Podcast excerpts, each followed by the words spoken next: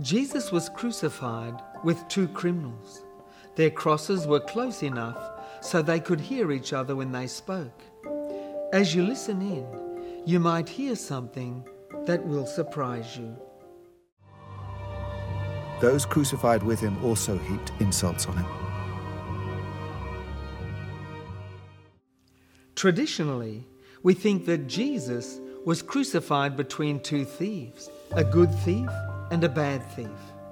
However, this is incorrect. Neither of them were good, and neither of them were actually just thieves. Notice that at the beginning of the crucifixion, Mark tells us that both of the men crucified with Christ insulted him and mocked him, not just one of them.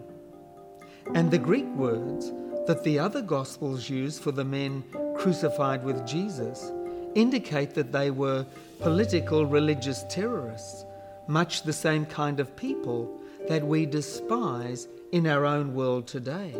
They were both murderous thugs.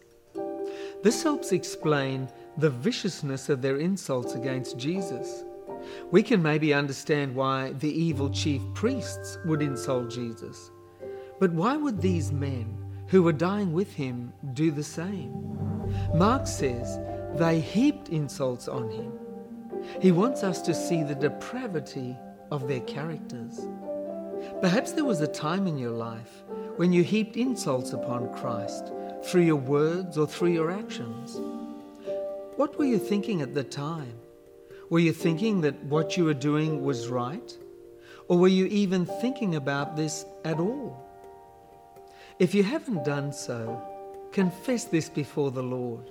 And if you have already repented, think about His kind and loving grace toward you